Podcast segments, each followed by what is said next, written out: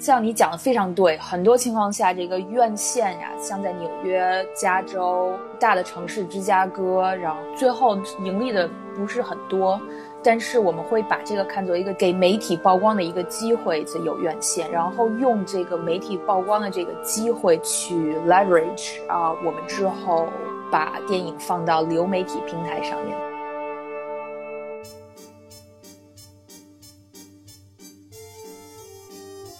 后，当一个片子如果拍完了，然后导演就开开始剪。当我们有开开始有那个样片可以看的时候，他也会积极的参与那个剪辑，他会提供很多的意见，也跟同事一起看，然后一起讨论，一起对，比如说某某某一个段落、某一个镜头有什么疑问，都都会说。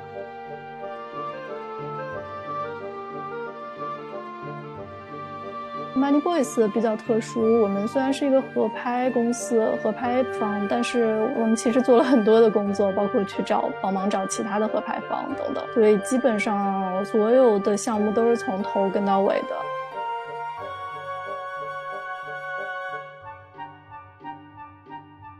欢迎大家来到深交播客。然后这一期其实前段时间是因为戛纳还是什么，就是正好跟朋友聊起天来。然后我周围有一群小伙伴都是在国外的电影公司工作，然后就以前有一些还是我我我的同事嘛，所以说我就想说，哎，我们干脆做一期在海外电影公司工作的中国人啊。那么我们今天就请到了四个嘉宾，然后下面先请他们都跟大家打个招呼吧。Hello，大家好，我是 Zack，我在巴黎。大家好，我叫王琦，我现在在德国慕尼黑。呃，大家好，我叫晨曦，我现在是在国内，在北京。大家好，我叫静晴，我在美国纽约。我我补充一句，因为其实晨曦之前就是可能在法国工作了很多年，然后他也是最近刚回回，其实是回到国内，就情况比较复杂。哎，但我觉得其实可能我们可以从比如说。嗯，晨曦开始介绍吧，因为我觉得晨曦你其实在国外真的待了挺久。我我先来介绍一下，因为晨曦，因为也是在巴黎嘛，但他之前其实是在一个制片公司，然后也是做了两个片子。今年戛纳的一种关注有个片子《Money Boy》，就是他们就是他就是执行制片人嘛，等于说也是他做的。然后他之前其实也还做过一个进柏林 Panorama 的片子，就是《巧巧》。然后对，我觉得可以从比如说晨曦开始讲一讲，你是就为什么会去去国外，然后在国外电影公司工作。嗯，对，其实我跟 Jack 一样，我也是本科在国内读的法语系，嗯，然后后来去法国读硕士，一开始读的是文化管理，后来因为还是想就是偏电影一些，然后又在医大，在巴黎医大读了一年的电影电视新媒体的专业。嗯，然后后来找实习的时候，就是找到之前的工作的那个制片公司，一家法国的制片公司叫 Zoba，然后就待了很多很多年，然后是一九年回国的。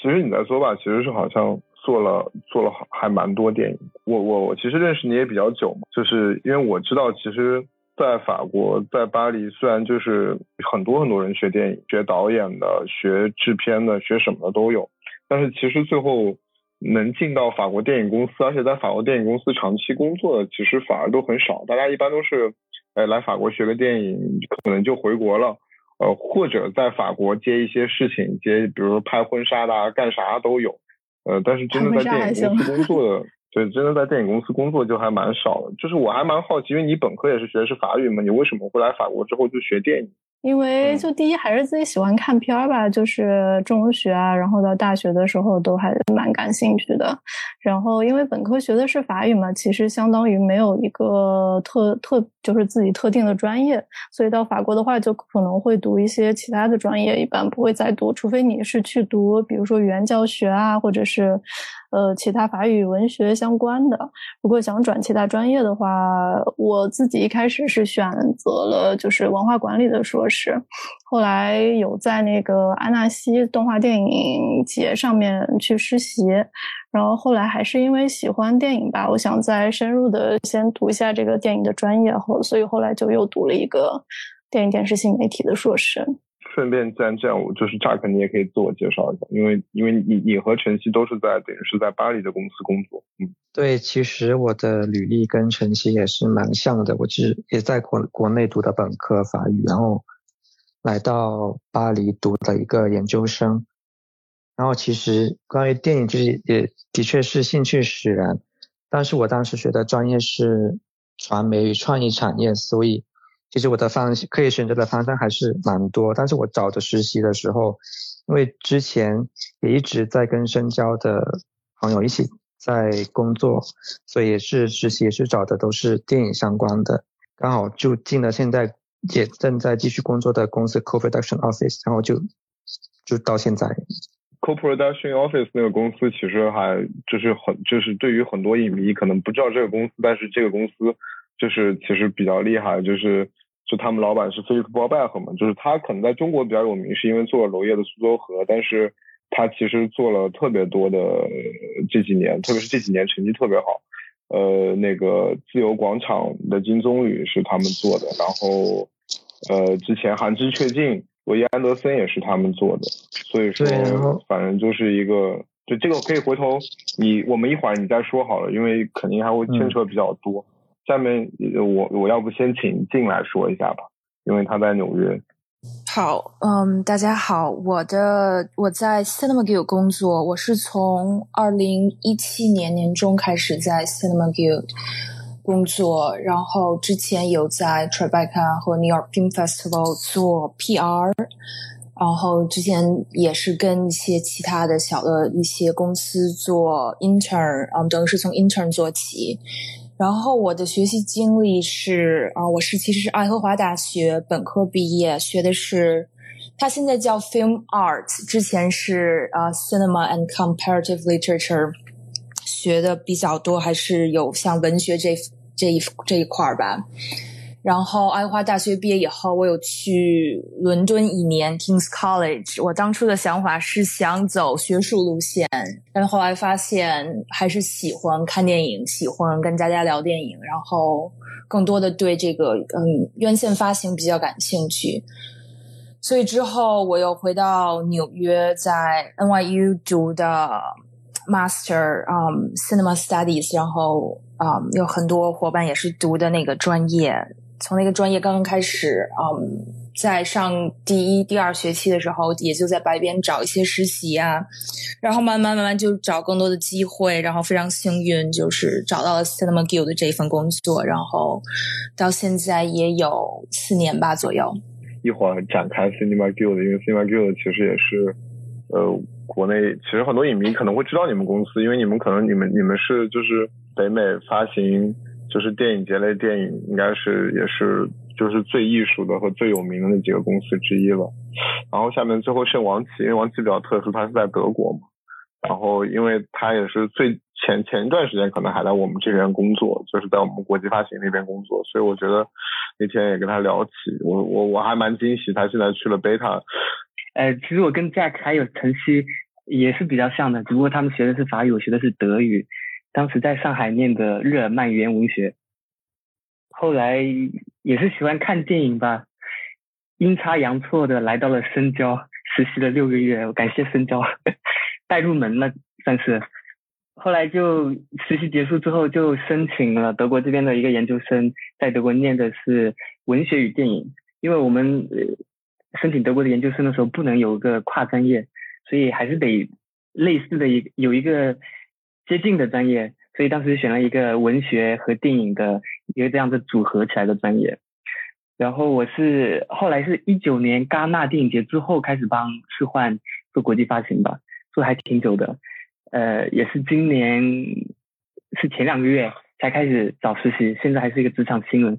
找实习的时候，我也面了子豪的呃 Zack 的 Co-production Office 在柏林的办公室面试面试过一次。然后贝塔贝塔 film 这边是给的很快，他们当时处理的时候应该是一两周吧，就给我结果了，问我要不要过去。当时收拾了行李，立刻就跑了过来。其实现在在海外的留学生是蛮多的嘛，特别是大家有的时候说到说现在欧洲三大电影节，所以全部是留学生在在在在看在报道，很多人很不满意，觉得就是前线打分打的不好。但是我觉得其实最后真的能够深入到这个产业和工业里的人，真的还是比较少的。包括像像静，我觉得其实可能也有很多就是 NYU 的人很也很羡慕你啊，因为我觉得其实每年去那边读 film study，包括在哥大读 film study 的人都很多，但是其实我知道要留在纽约真的是很难，包括找一个工作。但是我觉得其实今天想做这期节目，其实我觉得也是一个很重要的原因，是因为其实很想，平时很多影迷都是在我们的听众可能都是看很多。呃，欧洲电影也好，美国电影也好，很多艺术片。然后，其实我觉得，其实可以通过大家在这边聊这个话题，其实我们可以可能更近距离的去看一下国外是怎么操作电影项目的。包括，其实，在就是说，有我们的听众，很多人可能以后也要出去留学啊，可能也会想在国外工作啊，或者什么。我觉得这个都可以聊一聊。比如说，我觉得很有意思的是，可以从 Co-Production Office 这个公司说起啊，因为它其实是一个，就是我个人的理解，其实主要还是以一个制片人为核心的公司，但很有意思，它其实也是一个呃，应该是在三地对吧？子豪就是在德国、法国，还有它的瑞典。呃，现在其实主要是没有瑞典了，其实主要是巴黎跟柏林，因为瑞典那个公司它也没有没有人了，感觉。有可能欧洲会比较特殊点，因为我觉得欧洲很多公司都会有这个情况，比如像 Well 大家比较熟悉的 Well Bunch，其实也是一个德国和法国的这个国际公司，包括其实晨曦工作的那个。公司其实他们在中国也有业务，因为我觉得我们今天这个节目可能还是从一个电影的制作端到，比如说国际的 sales 再到发行端，因为正好我们好像今今天聊天的人也都就都这方几方面都具备。呃，我觉得可以从子豪你这个公司开始聊起，因为这个公司他做的片子其实还是挺多人都知道的，而且呃我刚才也只说了冰山一角嘛，包括你们做什么项目啊，然后大概是什么个流程。我们公司叫 Co-Production Office，然后在巴黎跟柏林都有。办公室在伦敦好像也有一个新的办公室，因为有些新的项目是英国合拍的。然后他其实主要的核心人物就是呃制片人 Philip Bell，是他我忘了是多少年前创立的一个公司。然后他其实在早期就已经制作了包括苏州河在内的一些影片，长期合作的导演有鲁本奥斯特伦的，就是游客跟自由广场，然后还有现在的正在筹备的新片。然后还有罗伊安德森，然后还有杰西卡豪斯纳，还有呃，今年在那个威尼斯主竞赛首映的《动》的的那个导演呃，弗拉马基诺，都是一些我们长期合作的一些导演。然后我们公司的业务是包括制片跟销售，其实这不是一个常见的模式，因为有很多公司都是。做了片子之后，再交给专业的那个销售去负责国际销售。但我们就是为了快点有钱来投资下一下一部电影，所以我们就是也自己做销售。这大概是一些基础的情况。跟国内电影公司特别不一样的是，其实像欧洲这样的一个公司，其实我知道你们虽然可能在德国、法国，就是柏林和巴黎都有驻点，但其实你们公司真实的规模并不大，其实也就是几个人，对吧？对我们公司其实规模是很小，其实。近两年它还是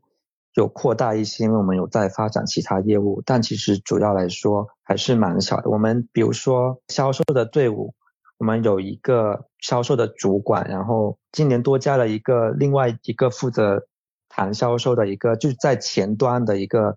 销售，然后还有一个位居后端的另外一个主管，然后还有一个助理，然后助理下面还有一些呃一两个实习生，就这就是我们的销售队伍。然后在制片的话，我们有大概有有两个还是三个执行制片，他们在就是负责跟那个主制片的公司去交涉，然后还有一些实习生。就听上去好像正式员工可能都未必有十个人这样的。其实国内的开发制作部门如果是大厂，其实人也也不是很多。晨曦，你们公司其实是我知道你们有广告的业务是你们比较主要的，然后电影其实是后来拓出来的。其实我们公司叫 Zoba，它是二零零三年成立的，有三个合伙人。然后一开始其实他是做短片的，后来发现活不下去，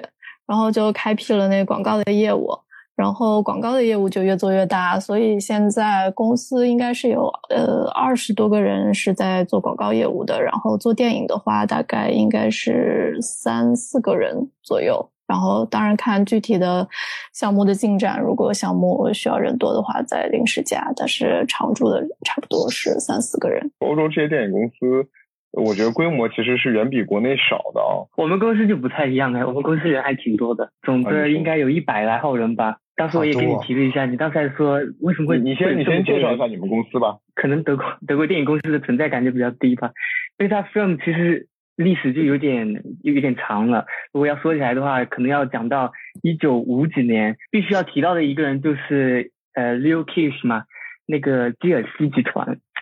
当时他是在一九五六年，应该是到意大利买了那个费里尼的大陆，这是他第一第一部买的电影。当年刚好应该是费里尼刚拿了第一座，凭大陆拿了第一座奥斯卡最佳外语片嘛，也是刚声名鹊起。这个 Leo Kiss 呢，这三年之后就成立了 Beta Film，后来越来越生意越做越大。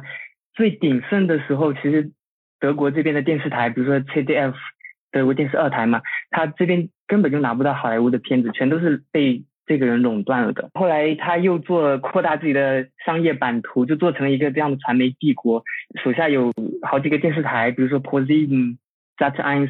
还有一个付费的电视台叫做 Premier，也就是现在的 Sky。被英应该是被英国收购了，Beta Film 就就是专门做这个版权交易的部门，然后到二零零一年也是因为各种关系吧，宣布破产了，这个后面又是后话了。你们是做版权交易还是做发行？因为我听上去应该算是个发行，就是 Sale Agent 吗？就是国际销售版权交易的。对销售的应该是这样说。你们不做发行吗？你们做地区发行吗？你们院线的发行都不做，我们都是交给其他的德国的发行商做的。然后，那你们为什么会有这么多人？就是破产之后，其他的公司就电视台就基本被其他的大公司收购了，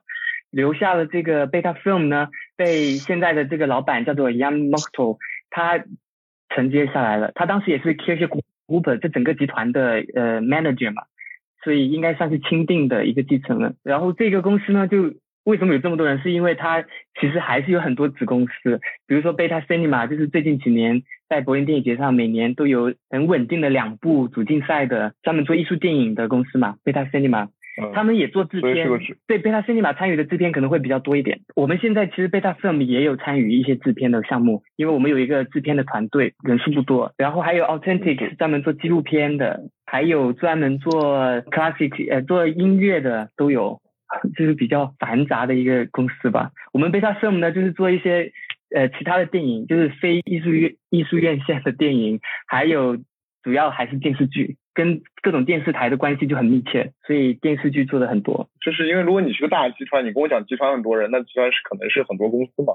这个公司就是一个有很大的销售团队，做东欧的，做法国区的，做南美、北美的。你在什么？你在哪个公司？我是在 Beta Film，然后做的是亚洲区的销售的这方面的工作。因为我的头，我的主管是做亚洲区的嘛。就蛮有意思是，其实像 Corporate Office，因为其实说白了就只有一个主制片人嘛。但他要和这么多导演工作，而且我觉得他其实是一个就是比较典型的一个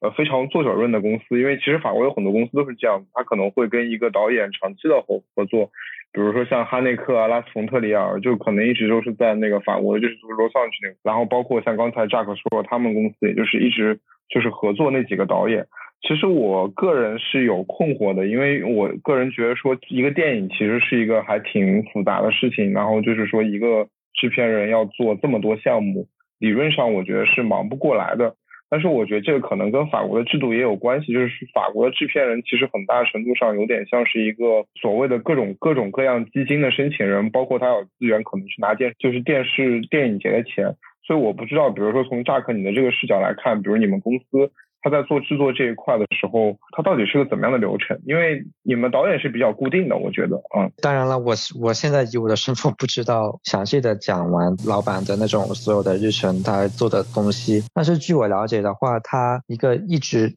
都有合作的一个导演，我们是从他的那个剧本就开始，就从开发就开始有有参参与有去开会，就是是那个菲利波贝他去参与开会。然后给他们提供意见，与此同时，他也去参与那个 financing plan 的那个募资筹集那个资金。但是他应该是把那个大方向定下来之后，其实是有好几个那个执行制片人再去跟那个导演那边的那个制片人一起合作，一起去细化之后的那些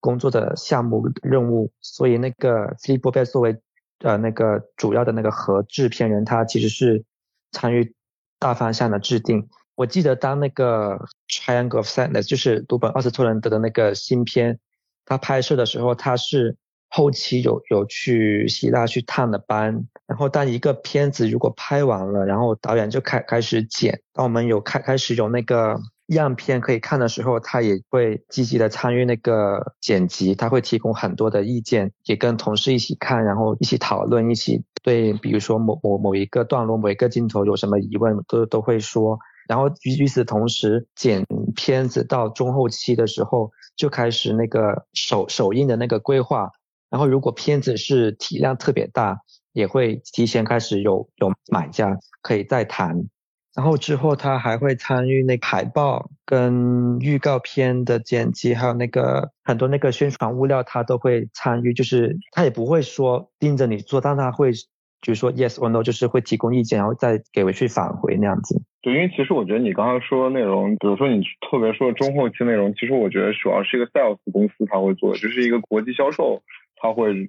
做的，因为他可能其实核心是要把这个东西卖到更多的国家嘛。你说的时候，我就突然意识到了，说可能这个问题可能跟晨曦聊更好。但是我觉得这也很有意思，其实可以抛出一个问题，就是说在法国这样的国家，所谓的大制片人有的时候很大程度上是得益于他的那个制度嘛。因为就是大家都知道，欧洲其实拍电影其实有点像是一个，我觉得比较类似于是一个其实很很政府行为，因为一方面是有。欧盟的资金，另外一方面，其实各国有各国的资金嘛，这个钱都是来自于一个公共基金的嘛，就说白了是纳税人的钱嘛，所以其实很多制片人做的工作，他其实是在做一个有点像是一个申请者的一个身份。我其实之前我有一次好像采访一个，反正现在也挺有名的一个新导演，所以他其实还有抱怨过，就是很多欧洲的这些法国这些所谓大制片人，就是他们其实他觉得他们其实根本都不是那种真正的意义上参与。非常 creative 的那些创造性的工作，他其实核心的就还是一个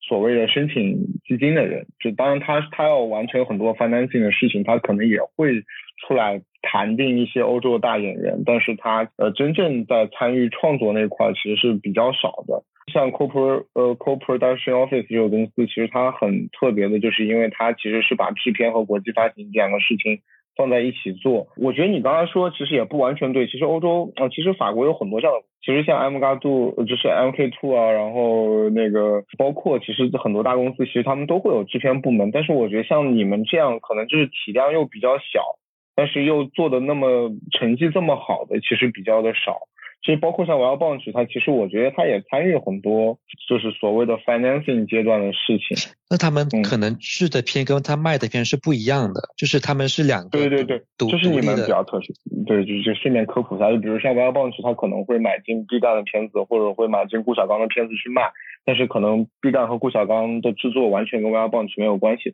但是基本上像 Co-production Office，它基本上制作它也是会参与的，它又会去做这个销售的工作。所以其实问到制作这个事情，我觉得可能更要跟晨曦聊一下，因为晨曦他们片子虽然没有做到这么大，但是我觉得就是说，其实他们是可能是。比较标准的就是起项目的公司吧。对，巧巧是我们公司做的，就是被之前深交差评过的一个柏林的一七年的片子。对我们公司就是一个纯的制片公司，工作内容主要其实就是从开发到制作，然后到最后要选择国际销售到发行，然后或者送电影节这些都有参与。从最一开始的，比如说会挑选项目啊，然后做剧本开发。呃，还有申请基金，然后甚至到欧洲，还有全世界范围的融资，然后之后就是资金到位了以后，筹备拍摄，然后后期制作，这些都有参与。然后我觉得刚才你说的那个导演抱怨欧洲制片人在创作方面不是特别的。参与的很多，这个我倒觉得很奇怪的，因为我觉得欧洲的制片人反而是比国内的制片人参与到创作创作范围更多一点儿，你觉得呢？就我的感觉是这样的。就刚才其实那个，我觉得有个特定的语境吧，就是说那个导演就是直接指责的就是子豪的老板，就是就是说。就他可能他会觉得说他更多的，就是说虽然他做了金棕榈，做了金狮奖，做了很多大片子，但是他可能会觉得他在这些片子里的身份其实更多的还是一个，他很多项目可能也挂 producer，但他其实他觉得他更多的就是一个可能法国和德国地区的一个找钱的人，对吗？找钱的人。对，就我觉得，就比如说 Co-Production Office 这个公司之所以在法国和德国都会有很大的原因，也是因为就是法国和德国可能都有钱可以申请。而且我觉得法国和德国当然当然肯定是欧洲首先市场最大的两个国家嘛，除了英国之外，就是欧。对对对。对，就可以从你这边可以聊更具体一点，因为你们比如说，首先我觉得你们公司除了做了这两个中国的片子，所谓的华语片吧，其实你们也做了韩韩国导演的片子，所谓的做了很多所谓的世界电影，就是专攻 CNC 的那个世界电影基金的电影。对，就我我所以我就很想问，比如说你们从一开始选项目，你们怎么选？就是一开始就是或者是首就是熟人介绍，比如说之前那巧巧的片子其实是王超导演的。有一次我之前老板就是到北京出差的时候，是王超导演介绍巧巧的导演给给到我老板，然后后来就有联系，有看到剧本，然后之前老板很喜欢。然后就说要做这个项目，是这样开始的。其他挑其他的片子的话，比如说今年到一种关注的《Money Boys》，是欧洲有一个制片人的叫什么培训的一个 program，叫 EAVE。之前我老板有参与到，然后后来认识了一个奥地利的制片公司的制片人，然后那个时候他是等于说这个项目的主制片方，然后这样子开始合作的，就是都看吧，就是有。的是在电影市场上拿到的项目，有的是周围的人介绍，或者是之前合作过的导演啊，呃，或者是摄影师啊这些。可以介绍一下你们公司其他几个片子，因为你们其实也做那个韩国导演。之前跟我们应该算合作的最长最长时间的一个韩国导演叫尹在浩，中文。他是一开始在法国读书，应该在法国。待了有十几年，一开始是在 f a n o a 学就是视觉，然后电影这方面，但是他的风格算是比较实验的。一开始，然后之前我们有跟他合作几部短片，后来到一三年我到公司的时候，他在开发一个纪录片的项目，就是有关一个脱北者的题材的项目，所以我们公司就是有帮他做。基金的申请，然后包括整个拍摄的筹备，然后到后期的制作，因为我们公司是有自己的后期的剪辑室这些的，所以后期大部分是在我们公司做的。然后包括最后投电影节，到了一六年的戛纳电影节，然后后来找到顺利找到了国际销售还有发行公司。后来他又有拍一部那个剧情片，也是类似题材的。呃，那时候他回韩国了，那时候在韩国完成的。后来去了釜山电影节，这部我们也是主要以后期的制作为主了，因为拍摄整个我们没有参与到。对，但是我知道，因为就是你其实不管是巧巧还是 One Boy，其实你都是一个几乎全程在现场的制片嘛。嗯嗯，乔乔来说的话，我们公司是主制片方，就等于说跟导演签的合同。呃，然后后来又找了其他的合拍方等等，呃，然后 Money Boys 比较特殊，我们虽然是一个合拍公司、合拍方，但是我们其实做了很多的工作，包括去找帮忙找其他的合拍方等等，所以基本上所有的项目都是从头跟到尾的，包括我们之前还有做过阿尔巴尼亚的片子，也是以合拍方的身份。呃，申到的 CNC 的基金，然后还有欧洲的那个 Avimage 的，就叫 Co-Production Fund 那个基金，呃，也是从开始的剧本，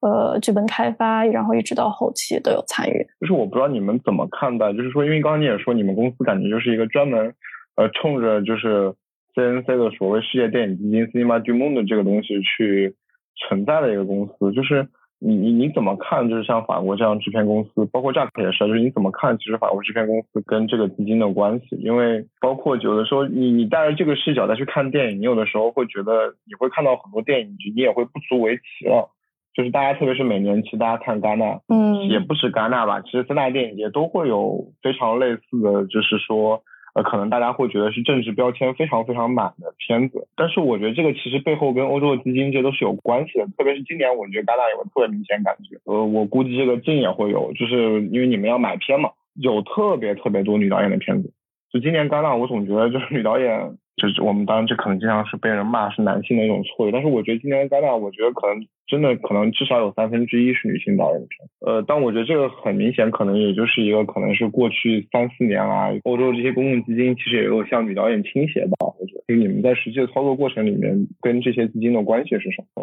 就你们对它依赖性是怎么样的？对，基金对于我们来说肯定是非常重要的，特别是呃，如果是外国导演的话，其实在法国能申的基金很有限，基本上只有 CNC 的，就是。法国国家电影基呃电影中心的这个世界电影基金是应该是算最大头，其他还有几个，比如说如果你有部分的拍摄的在法国拍摄的情况的话，可能还有一些外省的或者是在巴黎地区的拍摄的基金可以申请，呃，然后如果你的后期的话是在巴黎或者是在法国，还可以再申一点后期的基金，但是确实比较有限，所以最大头的还是世界电影基金一般。能升到十几万欧左右。其实，在国内来看，也不是特别多的钱，但是对这种我们做的比较小小体量的项目来说，还是蛮重要的。一开始考量的话，第一考量的不会是就是这个是要满足这个基金的口味什么的，可能我们第一考量的还是一个公司的口味，因为我们公司是比较喜欢做这种亚洲文化的，就是亚洲题材的这个项目。然后第二，可能还是对剧本质量还有导演履历的一个考虑。然后第三才。还是对一个融资情况的考量。你们为什么喜欢做亚洲口味的？这个纯粹是之前老板的这个个人口味。他之前是在二十几岁的时候，当年他们还是要服兵役的，在法国，然后他就可以选，如果不服兵役的话，可以到比如说其他国家去做那个叫什么大事也叫什么，就是专员。所以他那时候在韩国待过两年，做图书专员。所以他非常喜欢亚洲文化。然后后来他。就是专员两年任期结束以后，还在亚洲自己去玩了一圈，还去少林寺少林寺学了武功什么的。所以就是其实是他一个个人的口味。哎，其实包括夏克，你你你们那边也是，就是因为我觉得，就是扎克你的公司其实基本上一直是在法国找中国的实习生的。就当然他有跟一个跟一个娄烨的一个这么姻缘在前面，但是我觉得，你觉得你们老板 对他是怎么选导演，或者是对你说？我感觉我的老板他还是很。注重挖掘那个新的人才，我不知道你们知不知道那个萨拉热窝那个电影节，他其实是创创始人之一。他对中国感兴趣的原因之一当然是中国有钱，他想要把片子卖到那里去，然后上院线，然后捞金。原因之二是中国现在的那个电影人才也越来越多，然后越来越在国际电影节上呃展现。就是他也常常去。国内那个，比如说他已经去过北影，还有豆瓣都做过几场讲座，然后他还被邀请那个电影节当那个评委和大师班的那个嘉宾什么的都有。然后还有第三个原因是他现在有一些正在谈的项目跟中国相关的，然后是一些修复的项目，所以他是蛮想要一些。中国的实习生或者中国的员工去在这个方面上能够帮一下他。总体来看，你们公司还是一个，我觉得，如果是从它地理版图上来说，它甚至是一个有点偏北欧的一个公司。它是不是它本身也是，它血统也是，它家族也是来自于瑞典还是？没有，他是斯特拉斯堡人，那就是真的是法德交界。但他早年，比如他，我知道他最最开始他应该出道的时候就是跟拉冯特里尔嘛。做那个欧罗巴，就是啊，因为他一直在做，都在做瑞典导演，所以我一直以为他在瑞典是他家族有瑞典血统。我感觉他的口味是挺北欧的，反正现在北欧最大的几个导演基本都跟他有一些关系。我觉得他其实对中国，因为我之前一直听说他主要是他当年其实做了苏州河，然后苏州河其实在法国卖的也挺成功的。我觉得他可能对中国也是有个心结吧，就好像娄烨之后也是一直没有做到好好的合适的中国导演。他其实有有一直想要那看那些新导演的那个素材的片子，他因为他也有一些在国内的熟人会把东西发给他。其实是很多巧合的这种合作，一般来说，有时候可能就是你在什么电影节的酒会啊什么认识的，然后后来突然就联系上，觉得剧本很好。包括我们之前合作的那个韩国导演，好像是他。在还在上学的时候，然后他快毕业了，然后他就投简历想找工作，然后就投到了我们公司，然后被我老板看到他之前的作品觉得很好，然后才开始合作的。我们要不转向一下纽约？你你们主要是还是一家就是其实是美国本土的发行公司对吧？对，是美国本土发行公司。然后我大概介绍一下 Cinema Guild 啊，我们公司其实历史比较久，是从从一九六七十年代开始，一开始是一家制片公司，是一对夫妇发起，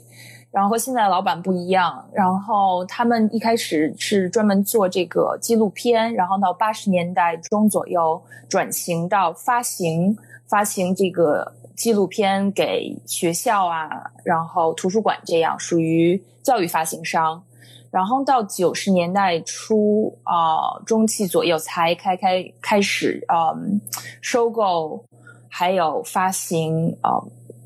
中文叫院线片，就是 theatrical distribution 这样。公司一直都是在纽约曼哈顿，然后搬了好几次公司。我之前来公司之前也是了解这个历史。然后到二零零零年中期左右就开始买一些嗯国际电影，包括拉美地区、加拿大还有欧洲电影。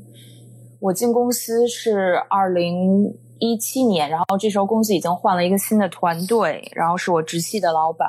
我刚进公司那一年记得特别清楚，面试的时候他们问我说：“你知不知道红商秀？”我说：“我太了解红商秀了。我大学时候读的电影，在和华大学读的电影课，然后一个韩国教授，基本上那一节课讲的全都是韩国电影。然后那一年才开始收购了红商秀的第一部啊，《独自在海边的夜晚》，然后之后才慢慢有更多的红商秀电影。之前公司有一部《The Day He Arrives》。嗯，但是是比较早，之前唯一一部红上秀电影。然后大概介绍一下我们公司其他方向的一些呃业务。现在我们有院线发行、教育版权发行，包括跟线上流媒体合作，还有教育平台 Canopy 这样合作。再接下来是嗯 Home Video，就是家庭影院的这个发行，主要就是这几大块儿。然后我主要负责的。项目像之前做的比较多的是，嗯，跟媒体合作的这一方向。因为公司也是比较小，虽然可能大家了解电影比较多，包括国内很多朋友了解 Cinema Guild 发行公司很就是电影很多，但公司团队非常小啊，目前就是有六七个人这个样子。然后我们大部分做的事情，像虽然我是现在做更多的。教育版权发行之前做更多的院线发行，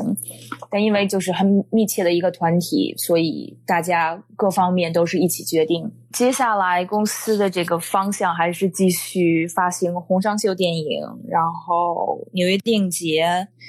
呃，包括现在还有做有三四部院线发行的电影。大概就是这个方向。对，你们公司感觉红上秀已经上升到一个战略位置，但是我确实看你们公司的片单，我就是确实就是会觉得你们公司真的可能是很多影迷的，就是一种梦想嘛。就是我看你们公司片子基本上就是大体的趣味，就是 Volcano，然后就是柏林的现在是 Encounter 或者是 Forum，或者就是我们一般说的真的是那种最最好的那些 Art House film。然后我看你们除了做红裳秀，其实贾樟柯你们也买了很多。我看你们最近在上映的就是贾，就是那个拍那个纪录片嘛，国国内也还没上映，就是那个就拍余华、梁红的那个纪录片，一一直游到海水变蓝，对吧？对，一直游到海水变蓝。然后我们这个非常荣幸跟贾导合作，嗯，等于。之前我们跟 H Society 这边的亚洲中心有一个合作，然后贾导有做一个 live talk，然后我们还在想，我们这个是不是算是一个全球的剧院首映？因为直到国内还没有上这个片子。就刚才讲说这个，为什么我也是我们公司算做很多这个亚洲片子、亚洲电影，非常有意思，就是因为公司有两。其实包括我在内，还有另外另外一名中国人，大家可能有看到他，他叫黄俊，Brian 黄，他是一个嗯亚裔，小时候在上海长大，但是算是台湾人，然后美国人这样。在我来公司之前，他在公司比较久，然后由他主导有很多嗯亚洲电影，然后包括他也就是制作海报啊这一方面，像我们两个人就经常在一块聊推这个亚洲电影推的比较多，然后老板也喜欢亚洲电影这样。所以放这方面考虑的比较多，因为其实你们做的片子就是真的是从某种意义上，我觉得是小众中的小众了，就是说其实是真的是非常骨灰级的影迷。就是会喜欢的，所以我还蛮好奇，就是你们是如何盈利的？就是因为我知道，其实美国的，因为美国跟中国其实这方面有点相像，因为我觉得美国和中国，因为首先都是个大国家，而且都是一个其实是一个商业电影，相对来说，因为中国一直学美国嘛，商业电影其实是占主流的嘛，所谓的艺术院线或者小，就是这种欧洲的小电影啊，欧亚的欧洲和亚洲小电影，其实是很小的份额的，所以其实如果你们做发行，其实主要。是怎么样能够收支平衡？是不是可能也是主要以纽约为主？就是可能美国各地会有一些艺术院线。其实美国艺术院线是单独的院线，像我的同事他嗯跟影院联系，我们联系的全都是艺术院线，很少有像这种。AMC 或者 Regal Cinema 就是这种大的院线，我们会进。最近因为这个红香秀走的片子比较火，我们跟加州的一个是 CGV，就是那个韩国的那个院线有合作，那个算比较大。然后像美国的艺术院线，从你开始走，我们的电影的这个。刚刚大家都在讲这个流程啊，我们就是从啊制片人买电影，可能通过不同的电影节，包括像之前嗯跟赤幻有合作，也是有嗯买不同的片子，从其他就是各种各个国家的。呃，我们我们合作过那个那个短片，那个短片就是是不是？对，是短片。对我一个小问题，对那个有合作过，对。但是那部片子主要是做教育。教育院线刚刚就是讲，就是简短的讲一下，定我们从这个制片人，从大家各位的这个公司买到这个片子以后，我们会确定这个院线发行时间，然后确定美国首映是在电影节首映，还是说没有电影节选一个日期首映。电影节首映，我们主要考虑的是纽约电影节，然后在林肯中心的另外一个电影节 New Directors New Film，这个我们考虑的比较多。然后之后走院线，像你讲的非常对，很多情况下这个院线呀，像在纽约、加州大的城市芝加哥，然后还有南部的一些城市，包括佛罗里达，最后盈利的不是很多，但是我们会把这个看作一个机会是。给媒体曝光的一个机会，这有院线，然后用这个媒体曝光的这个机会去 leverage 啊，我们之后把电影放到流媒体平台上面，等于说最后流媒体平台这个盈利是靠流媒体平台，包括嗯，还有最后的家庭影院、蓝光碟这些是盈利方向。流媒体其实现在其实成为你们真正要盈利很核心的一个。地方就它其实可能就是我能这么理解吗？就是院线发行更多的时候有点像是服务一些比较就是比较所谓的骨灰级的影迷，但是核心其实可能要把这个片子从经济方面要盈利，其实还是要靠流媒体这些。对，靠流媒体，然后还有靠之前之后的家庭媒体 DVD 蓝光，还有嗯教育版权发行，因为教育版权发行是把。片子整体卖给一个学校或者一个图书馆，嗯，我不知道国内可能不太一样，这个盈利的就是一笔成交盈利比较多，然后我们主要推的就是其实也都是各方面均衡吧，这样。我听你这么一说，我觉得其实你们美国的这个现状其实跟中国很像。我如果是当然，你们做片子其实世界级别的那些好的优秀艺术电影，但是国内比如说是文艺片，其实它的主要的受众和真正能赚钱的部分，主要也是还是要依靠我们的 U I 那几个平台。大家都知道，在国内其实就是发行文艺片非常困难，而且像就是像就是像国内的就是艺术院线，可能还不像美国做的这么。就相对来说比较明确比较好，所以说其实大家是没有钱去做全国发行的，因为全国发行一下就是你做 DCP 可能就要做几千块，非常的贵。那就是最后，其实我觉得就中国如果以后可能这个艺术院线发展起来，可能跟美国也会比较相似，就是其实说白了就是在那几个所谓的一线或者新一线、二线那几个比较文艺的大城市，哎，可能会有几个电影院，它是能够去有一部分观众能消费这个东西的。那其实剩下的东西可能就也是要靠上流媒体这几年比较火的就是各地会有一些什么所谓的观影团啊，或者说是有一些放映组织，虽然是民间的，但是我们现在其实也比较越来越规范嘛，因为他们一般都付费放映费。我觉得其实这这个形式已经有点变相的，有点像美国这个形式。对，这边像其他的一些嗯差不多规模的。发行商像 Kindle Lober，然后我之前也是在 Kindle Lober 实习，然后他们就是团队可能会比较大一点，更主要注重的是更大的一个 Home Video Collection，有点像类似于类似于 Criterion 那样发行他们就是特别老的收就收购特别老的美国经典电影，这样有很多。就是一开始我也是刚进这个公司，不太了解。其实美国很多人像国内的影迷一样。特别喜欢收集这个蓝光碟，还有 DVD 这种，然后这一方面也是盈利比较多。然后抛去流媒体这种，但是发展方向还是更多的是流媒体。像现在我们。收购任何一部电影，我们跟制片人还有跟 sales agent 打电话通气的时候，都会让他们知道啊，我们这个下一步我们什么时间一定要放到这个流媒体上面，流媒体平台是什么，然后什么时间走这个家庭院线，走家庭影院这种，所以就是也是这一套路线吧，走下来这种，但是其中也是有很多的这个坎坷吧，算是包括。有时候像之前大家都知道，我们做这个求生导演的啊电影《郊区的鸟》，然后也是因为国内的这个审片制度问题，我们这边也要跟着一起推，就是推迟这个放映时间，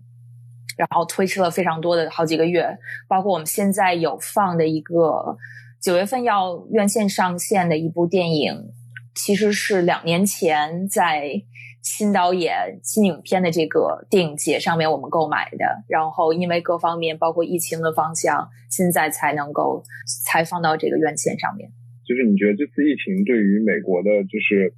就特别是对于像你们这样放艺术片的片子的公司的冲击大吗？对于影迷来讲，算是一个比较大的转变吧。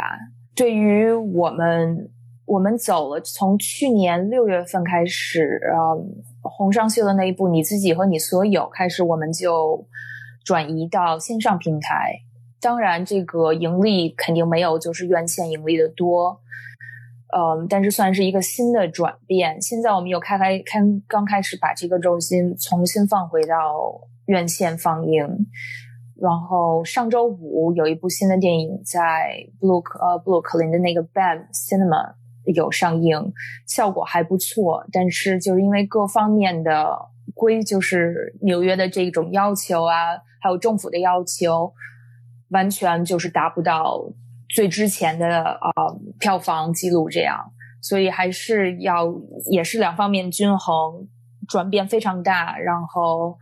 包括给。制片人，然后给这个 sales agent 的这么一个，就是给他们的一个预期。我们每次要跟他们说，现在就是都有转变，肯定不会像之前那样那么快就恢复到之前的市场这样。但我个人觉得，说是这个是对影迷的一个非常大的考验。像有很多电影，包括现在还是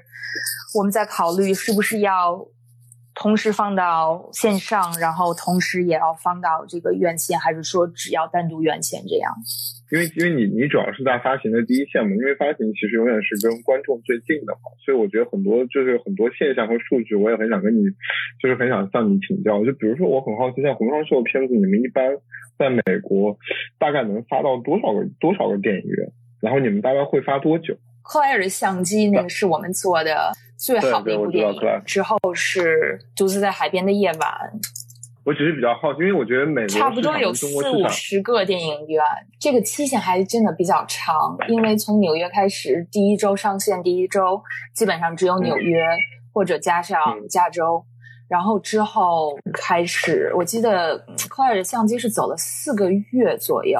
一直的放映是四个月左右。然后之后我看到从一八年开始，然后一九包括到二零年都有。等于其实就是，如果有电影院想要放这个电影，我们这边是没有一个固定的放映窗口的。我们就是有 DCP，然后随时他们讲，假如说想做一个特别放映，我们也会嗯去做这个放映。就是美国是不是有，就是有些时候就是你们也就是你们也不是说，比如说首周末要开多少，因为跟商业商业片完全运作不一样嘛。其实你们也是可能这个片子有点像是一个 DCP 在整个美国的这么一个流浪一样，可能在纽约、洛杉矶这样的是稍微就比如说最早纽约、纽约和加州，但是可能比如说到中部啊，到比如到芝加哥啊什么，可能就晚几个礼拜，就是它等于哎，对，有时候会晚一两个月才到，对。因为之前我好像看到一些国内的片子，就是呃，在美国的那些发行长江图啊什么，好像也是类似的方式，也是我觉得就是它这个形式都有点像一个变相的电影节。对，等于就是跟随这个材料，但其实也没我们，因为现在我们 DCP 都是自己做，没有给外面公司，所以有时候哪公司哪个呃影院说，哎，我们要放，但我们手里没有 DCP，我们会临时给他们做一个 DCP，然后给他们发过去，这样。也是，其实看是看市场，更多的是看市场，然后是我们自己的规划这样。所以你们平时，比如你们选片，你们团队一般是就类似于怎么样的一个流程？我们选片流程一般就是啊，之前前几年有一年的戛纳电影节，我记得那一个星期都是在会议室看电影，上早上看完，中午看，中午看完，然后下午继续看。我们主要就是看电影节，这样从柏林到戛纳、威尼斯、Locarno，基本上就是这些电影节，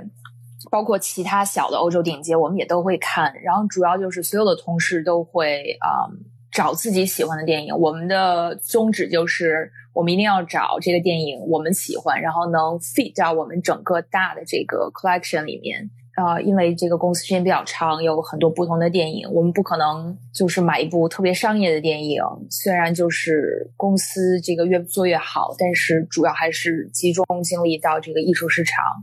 包括有像很多之前的不同的其他同事，像 Well Bunch，他们会给我们推荐电影，我们也会从他们推荐的这个 list 里面找。然后还有像其他的朋友啊，每个同事的这个朋友说，哎，我朋友今年有一个新的电影，我们就会一起来看一个这个电影，看它适不适合我们的公司。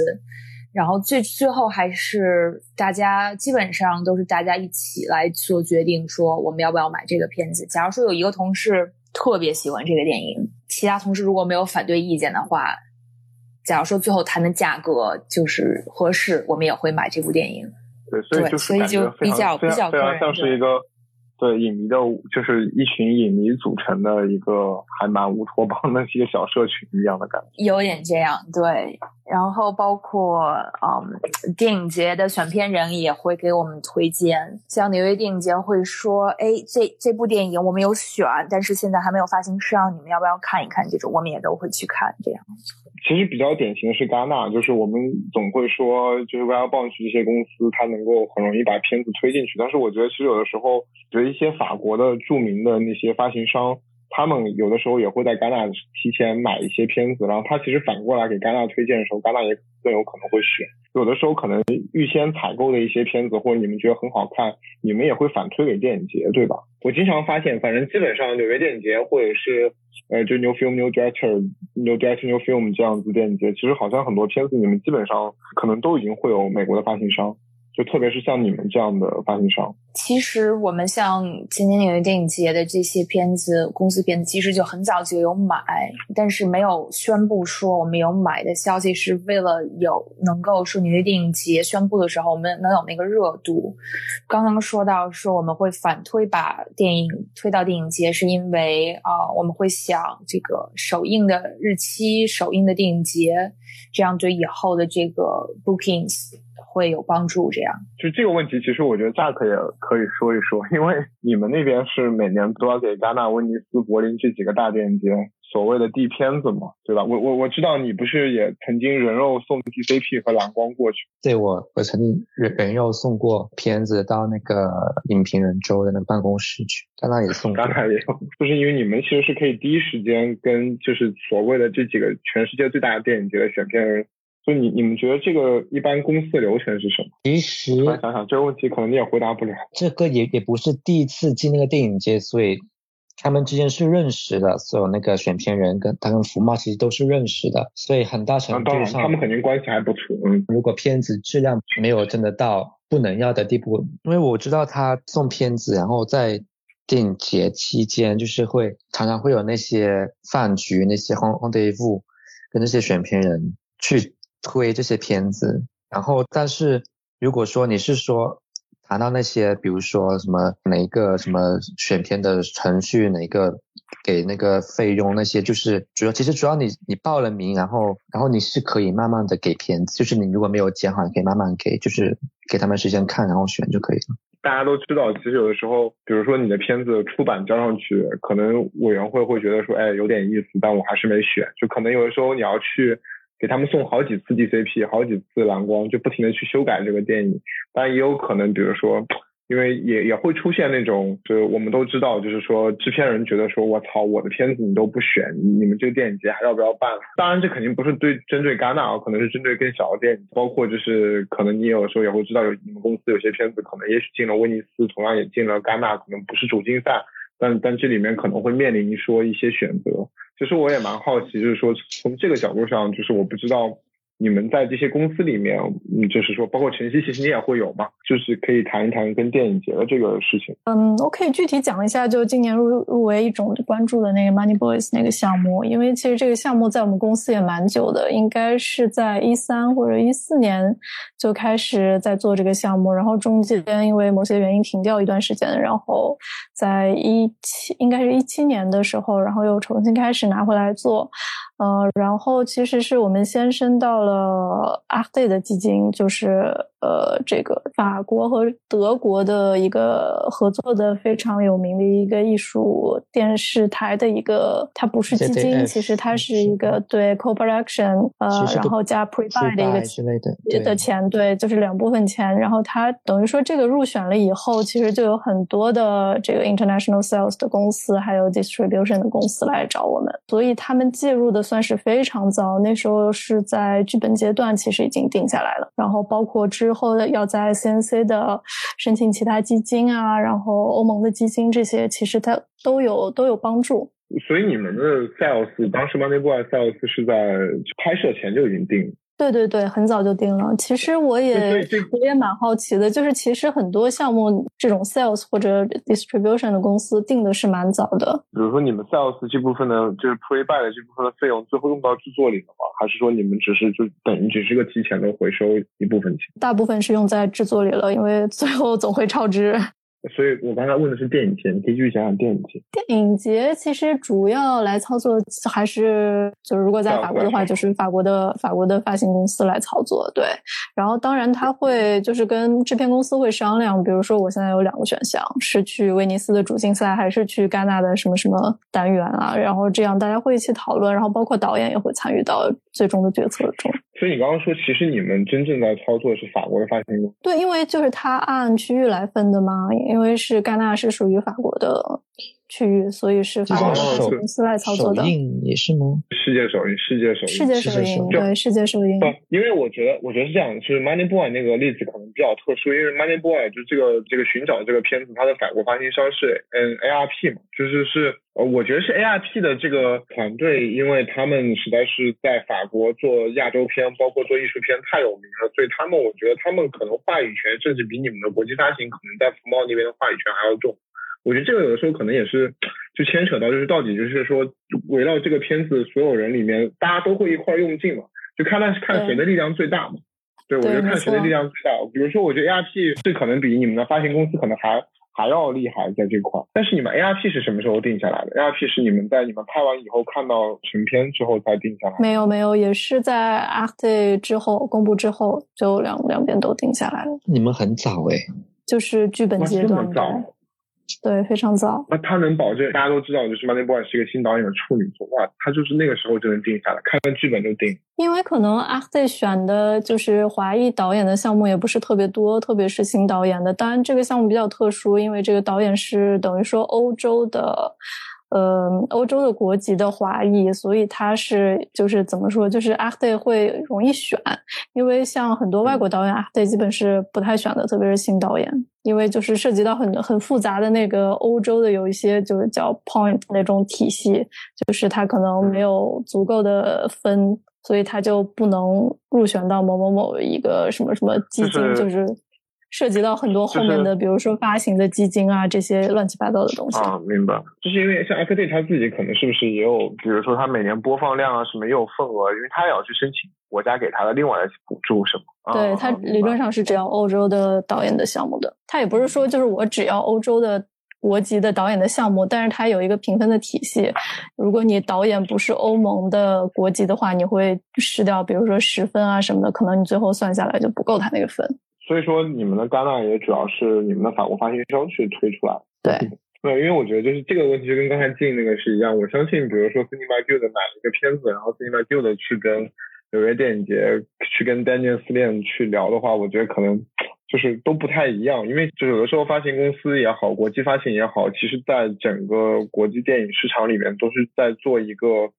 所谓做一个筛选者的工作嘛。对，大家其实就是一个一个把项目筛选出来嘛，这样其实对于很多选片人他最后做选择的时候也相对容易。但是我觉得戛纳其实不是一个特别好的例子来讲这个，因为比如假如你说是威尼斯跟柏林同时选了，然后威威尼斯。它的市场特别小，然后柏林它虽然的威威尼斯那个选片可能就差一点啊，但是市场特别大。那你的那个发行商跟那个销售是谁去决定那个国际首映呢？那或者你可以说一下你们公司的逻辑是什么？因为因为这个其实问题我们都知道，比如说像柏林，我觉得它的那个 EFM 那个市场真的很还是挺大的，所以我觉得对于很多老板来说去 EFM 还是挺重要的，至少它是每年春季档那个档口其实是全世界最大的电影市场。其实我我们公司它主要的三大其实没有一个特别明显的那个高低的一个分类，然后还要结合那个导演的那个喜好。有时候有些导演就说我不要去干那几年，然后还是什么我我想去柏林什么的。然后但是你说是罗你说的是罗伊安德森吗？但是但是问题是不，但是我觉得有个问题在于就是就是说。如果戛纳要这些片子要主竞赛，他们真的会不去吗？我不相信，戛纳真的没有这个特特殊的位置吗？在你们公司，他真的会就是应该会就是会考虑那个导演导演的想法，因为我们如果真的是选了主竞赛，我们肯肯定会说这个对销售特别有帮助，然后就是会肯定会很好之类的。然后但是如果导演说我就是不想去，就是考虑，但是我不知道最后那个决定会怎么做。但是我们嗯嗯讲到威尼斯的话，可能会犹豫一下，因为他们那个市场很很小，然后就很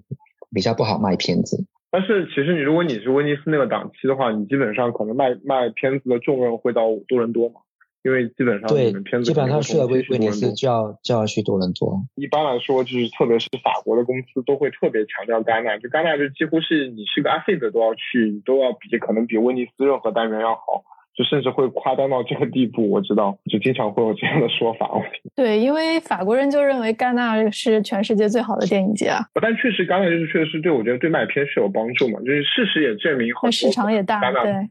对导演双周或者影评周出来的片子，有他如果走得好的话，我觉得根本不逊色于威尼斯主竞赛，对吧？或者别的片子。但是我觉得可能对导演来说还是差挺多的，特别是。就是主竞赛就是就是很不一样。还有一个问题想问静，其实是说到那个教育院线这个事情，其实也是一个比较重要的一个收入来源。这个因为我们中国其实这块我觉得就比较弱，但是我知道好像在北美这块还是挺呃，特别是我觉得对于我们很多艺术片来说，就是说可能它在商业院线的发行是很有限的，但是它可能会被觉得是作为一个电影的一个博物馆，或者是作为一个电影史的那个功能会很强。就我不知道，就教育院线在美国是怎么的一个运作，就它为什么是一个比较大的市场？因为教育院线在美国这边比较重视这个电影的版权，我对国内不太了解。像在美国这边，假如说。一个教授他自己从亚马逊上买了一个蓝光碟，他是不能够用那个蓝光碟放映，就是做他自己的课堂放映，包括做他自己学校的这个特别的，就是放映这样，他也不能够说。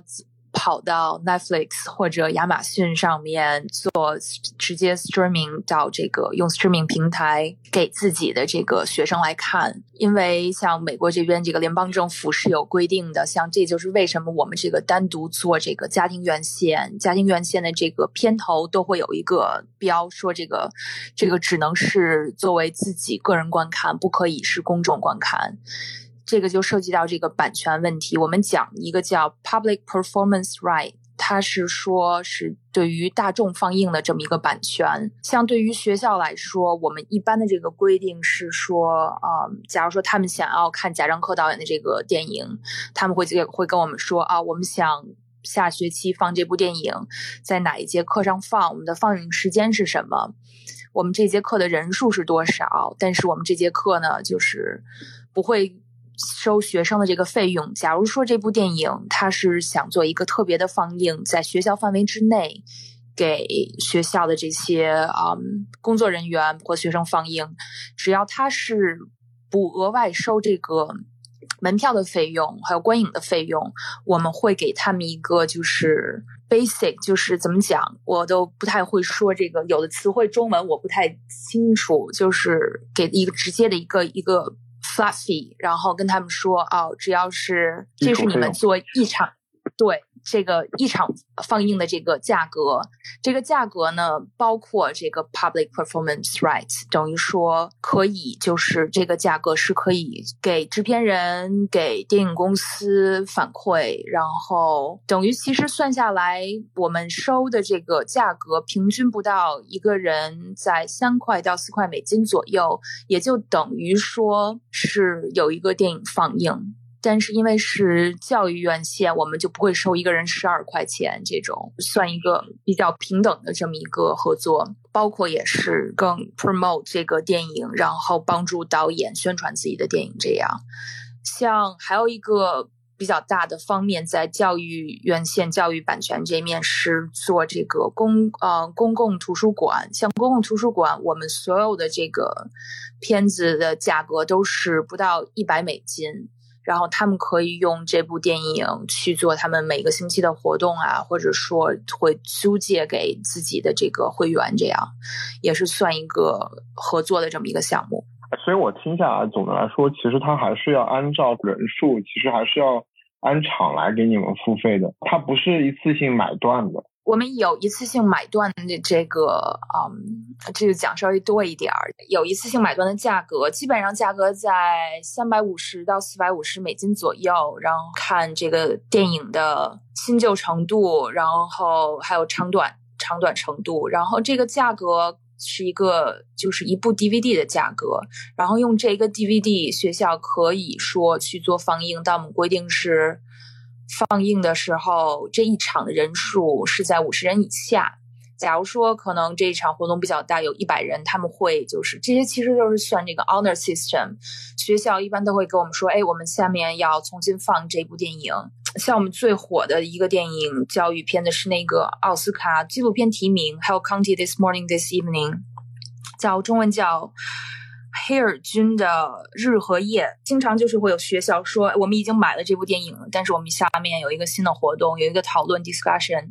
我们这场在啊、嗯、礼堂里面放，差不多要二百人，你们再给我们一个新的这个 quote，然后我们就会给他们发一个新的 invoice 过去，这样。所以像教育片的这些，我一开始刚进公司疑问也比较大，包括这个就是。学校到底会不会说给我们告诉我们说，哎，我们要放映这个电影，还是说他就直接在亚马逊上买一个蓝光，然后放给学校？但是就是因为买这些片子的人都是学校的这些啊、图书馆的管理员，这样包括教授，他们对这些就是。他们首先自己有经费，这样，然后像大多数人对这个就是版权的意识比较了解的比较多、比较重，也都会说就是非常愿意，就是多交一点钱，然后保证自己有这个版权，这样。对，所以我觉得其实这个还是整一个可能是一个北美的一个生态，因为我我感觉好像法国应该就好像没有那么那个，但我不知道德国会不会好一点。王王王琦，待会儿你可以来说一说。其实这个特别好一点，是我就是也注意到，其实你们的那个 line up 就你们的片单里面，其实是买了非常非常多的纪录片，而且我我看了一下，你们基本是把就是那个哈佛的那个人类学影像实验室的片子，我看你们几乎都买买了，像什么马拉卡马拉啊，包括之前他最有名那个利维坦啊，我看你们也都买了。其实就这些片子，我觉得。其实这还蛮鼓励你们去买一些纪录片的，我觉得。对我们一般像教育院线这一方向，就是非我们叫的 non-theatrical 非剧院放映这些，一般我们首要考虑的都是纪录片。然后有教育呃意义的纪录片。像我现在做的工作，很多的情况下就是做这个 research。我就会跑到每个学校，基本上有买过我们片子的学校，每个学校我会去看它不同的 department 秋季的课程都是什么课程。我们的哪一部新的电影，今年或者去年的新的电影，在教育院线呢可能会 fit 到它这一部就是这个学校的这个课程里面。然后我们的同事像 intern 就会直接把这些。电影推荐给这个教授，或者推荐给他们的图书馆的工作人员，然后他们就会来考虑说：“哎，这部电影合适，我们可以买，或者说这部电影。”这个价格太高，我们我们这学期经费不多，我们等下一期再说。这样，所以这也算是我们非教育院线的这么一个就是 pitch。院线电影它会 pitch 到这个不同的艺术院线，啊，非院线电影我们会直接就是下一步卖给学校啊、图书馆这样。我还有个比较好奇的就是说，就是你们的片子上流媒体它一般是什么方式呢？是买断式呢，还是比如说也是在 Amazon，比如说按照点击计费的？然后分成的方式，基本上这两方向都有，但更多的是买断式。比如说，我们会说几年买断这样，有的是两年到三年左右这样。那你们会是那种，比如说你们提供一批片子，有可能是偏库式的买断，还是也就单部单部算更多？有偏库式的买断，对，像假如说要进到一个新的合作平台，比如说 Movie，我们之前没有合作过的。或其他平台我们之前没有合作过，那他们会先说把让我们把我们的这个 library 发过去，然后看哪些合适，然后两方会讨论这样，然后这些可能有十部、二十部、三十部电影一次性买断，然后之后每一次我们有买新的电影原线上映以后，我们同时也会把这一部新的电影直接发送给这个 movie 或者其他的平台。然后两方都会考虑什么时间上线合适，然后价格是多少这样。哦，所以我感觉我这样听下来，的确确实是好像在美国发，虽然你们发行的是相对比较小众的片子，但它其实这个收入来源还是挺多元的。对，其实挺均衡的。对，而且我觉得这样听下来，我我还有一个感觉就是说，其实这是一个呃系统，我觉得它是一个围绕一个相对来说是一个北美的可能相对就是知识分子阶层的这么一个系统。因为我觉得，像不管是我相信去你们的 theater 看片子的人，包括就回头还要上课买教育版权的人，其实就感觉都是围绕着一个还蛮蛮蛮明明确的这么一个就是一个群体。王琦，你现在不是在 beta 吗？因为 beta 我最开始看到的时候，我看到它是一个 sales 的公司。对，所以你是在 sales 的部门吗？对，我现在就是在 sales 部门，在一个做亚洲区的 sales 底下帮他干活嘛。就是其实你的核心工作就是说要把你们公司那个片单上的亚洲片尽可能卖到亚洲国家嘛，对吧？对的，但是这因为销售他已经做过很多年了嘛，然后我们公司也挺多年了，所以他们手上其实已经有了以很固定的一批市场的总工对渠道已经有了，因为市场就总共那么大嘛，那个基本上很好多老客户他们买片都是有些都是上百部的买就是。就很夸张的工作，其实我的工作就比较少了。就你们卖的东西主要是卖什么？是你们都是卖的是德国的影视内容吗？还是说你们也会代理很多其他国家，包括比如说像德国，一般来说会辐射巴尔巴尔干半岛的这些国家？我们公司买的片子主要是德国的，然后意大利的跟那个 Right Cinema 其实有很很久的合作了，然后还也有一些法国的电视剧。西班牙的电视剧都有，包括意大利的那个最近《格莫拉》呢，是卖给了 HBO 的那部片子是属于呃，格莫拉你说是格莫拉修复版吗？是格莫拉的修复版？不是格莫拉修复版，这几年在全是嗯不是吗？都是那个老的格莫拉。我说的是格莫拉的那个电视电视剧，对新的电视剧啊电视剧。所以你们销售主要是以电电视剧为主还是电影？我们都做电视剧的话，主要是卖给那些呃电视台嘛。其实卖给电视台的话就。基本上就能够回本了。如果一个大的电视台看上的话，电影的话就都卖。我们主要的那个市场还是在欧洲，所以细细分的比较多。比如说南欧的几个国家都有好几个销售，包括东欧的、北欧的几个国家，然后德语区、法语区都是细分很多的。但是亚洲基本上就只有一个销售，对，就是我的主管。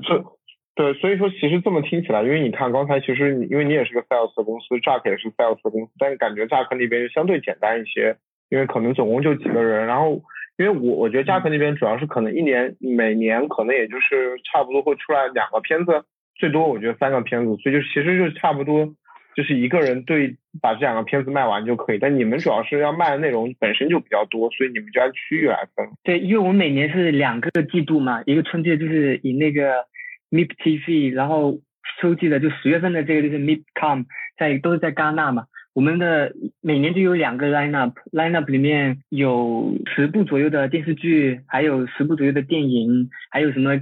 kids and family 的内容，还有纪录片，还有古典乐的，都放在一个 line up 里面往外推的。但是我很好奇，就是中国有什么买家吗？其实中国还相对来说，中国已经算好卖了。我感觉啊，最近几年也越来越好了，只只能这样说吧。比如说电视剧这个这一部分的话，可能会难做一点。电影基本上是没什么问题。电视剧因为他们国内的可能还是文化有点隔阂吧，然后他们又要审审查，要拿是拿证号，有些时候他们的配额又比较少，所以还是比较难卖的。国内不太看到欧洲，欧洲电视剧很少。总体还是电视剧真的很少，美美剧、英剧为主吧，偶尔可能会有一点点，就美剧、英剧、日剧。现在因为韩国现在是就等于限韩令嘛，对，主要是对这几个国家为主。几个大的那个平台嘛，视频平台，就比如说腾讯，它其实是已经跟应该是跟 HBO 有个战略合作了嘛，所以他们平台主要就是美剧，做美剧的多。然后爱奇艺啊，包括优酷啊，都是做呃日韩剧的比较多，包括自制剧。然后芒果 TV 是基本上没有做欧洲这边的剧集，或者是美剧也很少。嗯，B B 就比较比较特殊一点吧，可能他们不怎么做这些影视剧方面的，就买的很少。那他们现在其实也开始买了。对我们这边也也开始跟 B B 接触了，对，也也有卖过，但是真的是很少。我问一下，都有哪些中国买家会买东西？因为我们有哪些中国买家吗？很难卖。对我刚我刚刚也想问你了，你们的片子，上次我去柏林电影节的时候去采访过那个道的导演，他问我，他说你觉得我这个片子可以卖到中国吗？当时我就很郁闷，我说你这个片子可能要剪掉一半才能卖吧。对，说到这个话题，就是那个就是他们的 co-production 也也是那个烈士朗道那个系列的那个 sales。对对对，国内的买家这个可以说吧，就是好多都买很多第三方的版权商，他们。基本上就是全权电影的话，就是全全的买，然后最后上院线的基本上就没有。我们公司的片子卖到国内的话，就很少有看到上院线的。现在在买这些片子，像你们买片子，主要就还是那几个国内那几个所谓的就是买批片量比较大的公司啊，像最有名的像什么滴滴 Dream 啊、窗外年华啊，就那些公司啊。其实你也知道嘛，但是我也觉得就是你们公司的口味相对来说比较重一点。觉得 Co-production Office。他们的口味是比较先锋吧，就很多要接受起来还是挺有点问题的。对，就是或者是你们就高度形式化嘛，像罗伊安德森这种。而且现在就是还有个问题，就是国内现在确实审查是越来越严。他卖他可能帮你剪剪的七零八落卖的嘛，对吧？因为我其实是那天。我收到了一个，就是你们公司可能也是那种邮件的那种，就是属于你们片单啊还是什么？就你们电影那块有什么，就是我们大家会知道的片子吗？就你们到底是比较商业还是比较什么？因为你们肯定跟 Match Factory 那种，就是 Film Boutique 这种传统的德国公司好像还挺不一样的。我们公司现在做的这些片子，如果讲艺术院线的话，就是艺术电影的话，就是最近几年柏林电影节。那个主竞赛的每年都有两部，其实啊，就今年的话是那个我是你的人类还是大表哥演的那部，还有那个那部 on the next door，英文应该是叫做是德国那个著名演员的处女作嘛，所以当时推过去了。我们一九年一起去的那一年是应该是那个柏林亚历山大广场那部电影，还有那个你很讨厌的那部，嗯，系统破坏者那个小女孩演的那部。那我知道，就我跟你们公司品味不合，怪不得怪不得没有印象。但因为我刚刚我说你们的那个 line up 都是针对就是所谓的戛纳电视节嘛，所以我就感觉你们可能就是电视方面的东西就会更多，而且确实电视更赚钱吧，我觉得，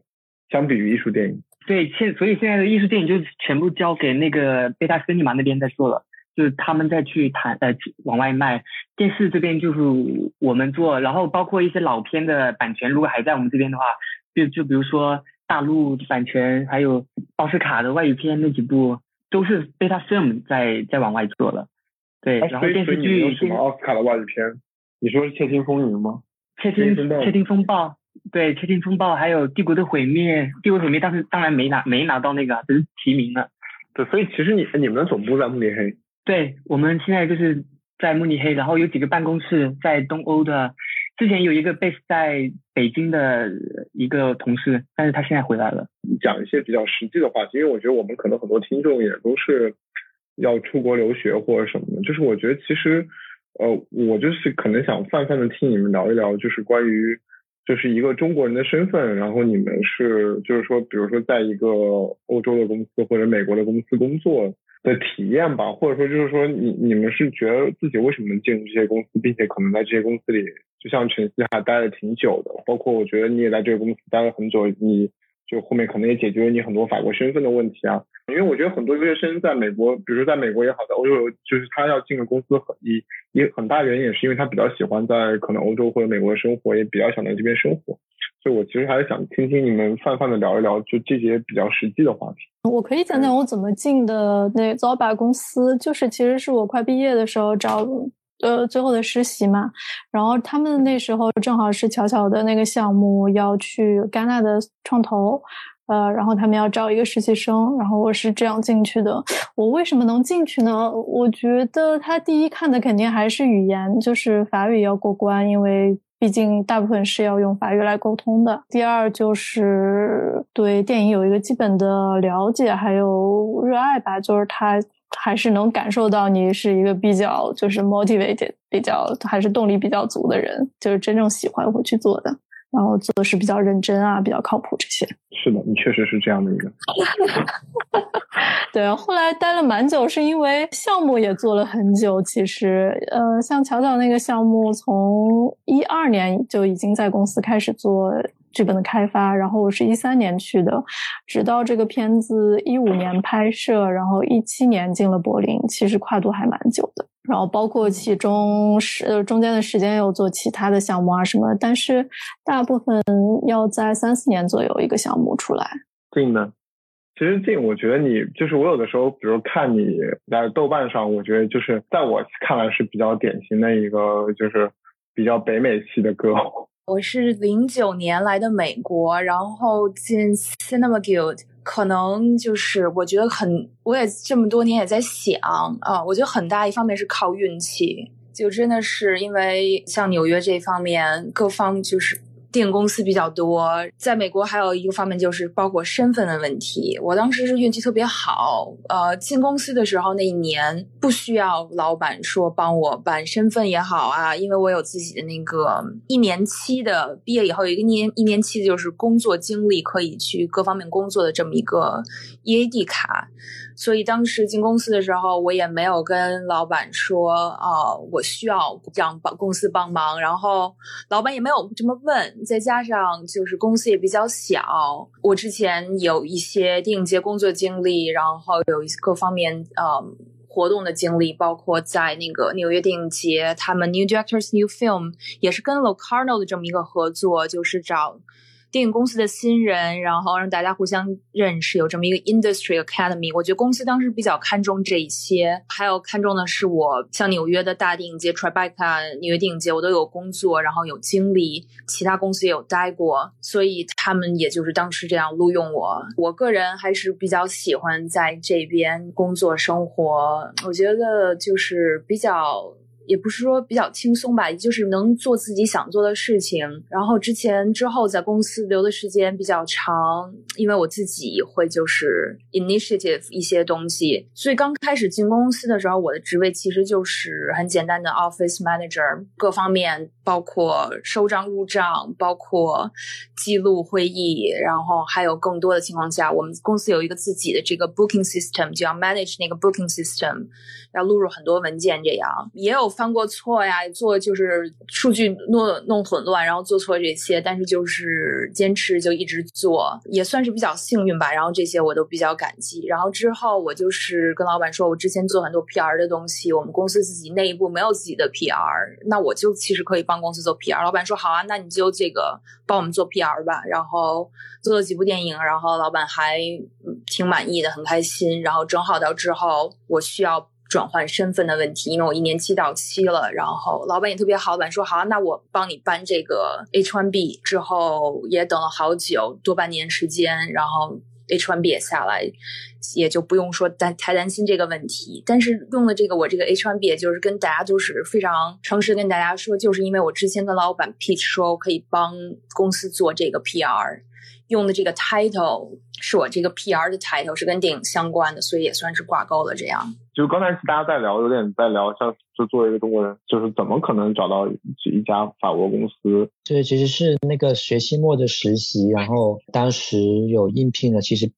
除了 Co-Production Office，还有另外两家。法国的电影公司 Corporate Office，他一直有有想要，就是有比较明明确的想要一个中国人这样的一个需求，所以我去应聘了，然后他们觉得还挺满意，就招了。然后一开始我应聘的那个职位是销售的一个 intern，但是做完那个实习下来，我其实是觉得自己挺不合适做销售的，尤尤其是当年我们还有一个片子在。戛纳的主竞赛，所以那个市场整个风到就真的不行，我就回到巴黎，我就说我要不会留下来，因为其实在去之前，我他们有问我要不要留下来，我说可以考虑到那个签证那些，就是留下来会比较方便。后来我就说我辞职，一个同事。就跟我说你要不要尝试一下另外的一些业务，然后我就说 OK，然后我老板也他也同意，然后后来我就转去做那个跟财务相关的更多跟财务相关的一些东西，所以到现在我的那个 title 其实是那个 Finance and Sales and Finance Assistant，所以我是负责那个一些发行商他把那个结果发给我们，然后我们如果有钱就去拿钱那样子，然后还有那些销售相关的 funding 去管那些申请，就感觉还是一个比较。其实有点像是一个 office manager，就是有什么都管。对对，尤尤其是现在他们有点把那个公司的重心放到柏林去了，然后巴黎就没有几个人，所以很多那些琐事都是我我也有去做。哎，所以你现在老板平时是在柏林更多吗？还是在巴黎更多？对，从因为他。这个有点他的私事，但是他现在就是从隔离开始吧，他就在因为在柏林比较舒服，在柏林更多。讲到这个问题，我想先继续问晨曦一个问题。好，因为我觉得，因为晨曦其实是等于说最后你其实还是选择回到了国内。我觉得就是这个也是一个很有意思，就是你为什么最后可能也是在这个公司工作了四五年吧，你又选择回到中国？其实不止四五年，我从一三年开始实习，然后正式合同是一四年签的。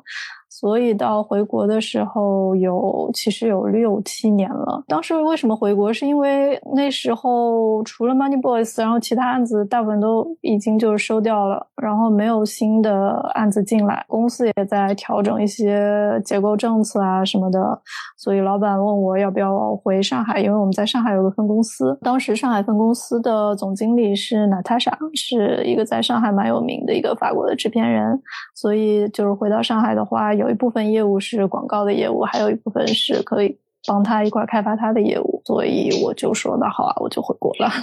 因为也在巴黎待了蛮久了，当时在法国待了九年，所以我觉得作为在职场来说，我。总是还是觉得会有天花板，就上升了，没有什么太太大的空间了。这个跟中国人有关系吧，对吧？我觉得对。就作为一个外国人，在法国，特别是在电影业，其实它还是还是一个偏精英化的一个圈子，一个小圈子，而且是，所以作为外国人来说，我觉得是机会还是相对比较少的，所以我就想说回回国来看看。我觉得尽可能，我觉得你应该不会回来。因为我觉得，但这个跟其实我觉得也跟各国的我环境有关。相对来说，可能我觉得美国就会相对 本来也是一个相对更多元一点的社会，当然更包容一些，可能比法国。就理论上，法国人也很标榜自己这个东西，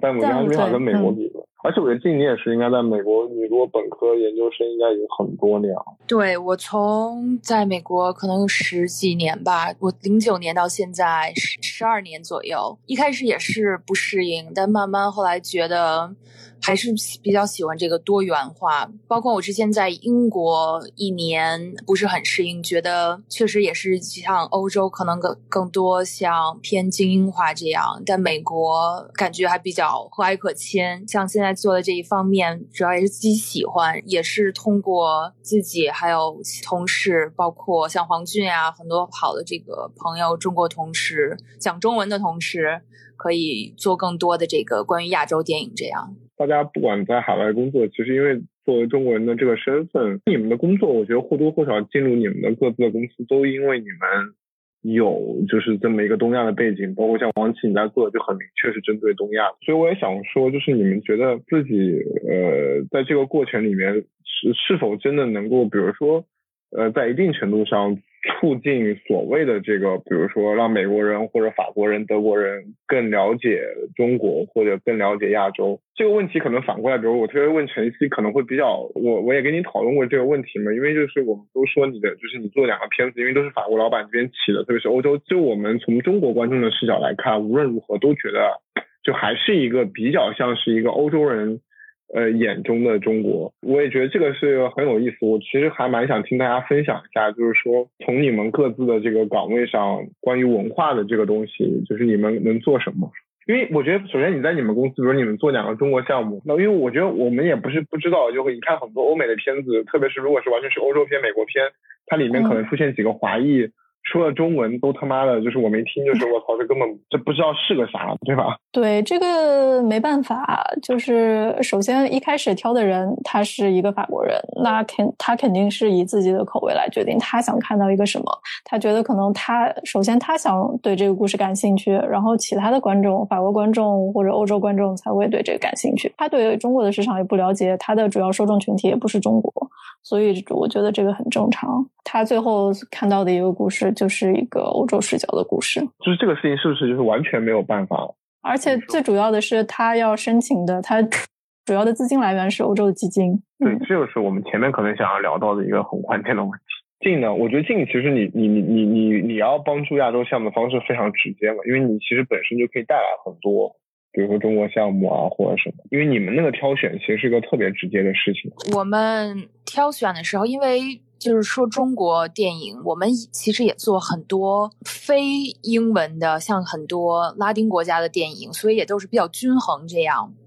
像我的，呃，很多时候，假如说我们要是有跟中国导演接洽，我就会以呃员工的身份，然后去找一些外面的这个 sponsor 啊，包括像。China Institute、Asia Society 这样，然后会跟他们的同事联系。像那些他们同事有很多就是也是讲华语，然后我们也都会直接讲华语沟通，这样比较方便。包括像导演过来这种做这种接洽方向，顺带再加上偶尔需要翻译一下做这些。但更多情况下是在选片子的时候，同事会问说：“哎，这个我们看了贾樟柯这部电影，假如说从你的这个角度来看，就是从我我们这个中国人角度来。”看这部电影够不够有吸引力，包括我会给他们讲这个。贾樟柯所讲的这个历史到底是什么样的？这个历史什么样的阶段？像很多情况下，美国人可能他们会知道有这么一个大概的这个框架，但他们不知道，假如说有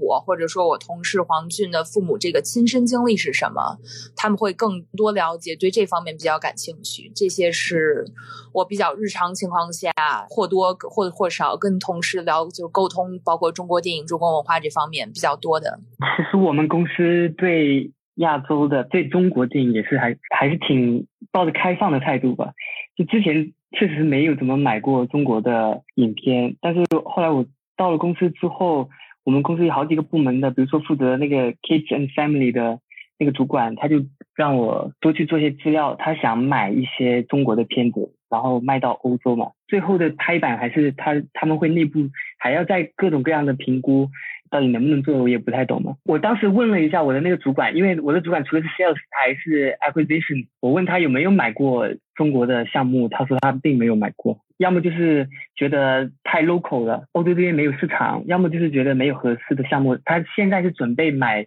那个 format，好像在跟那个爱奇艺在聊吧，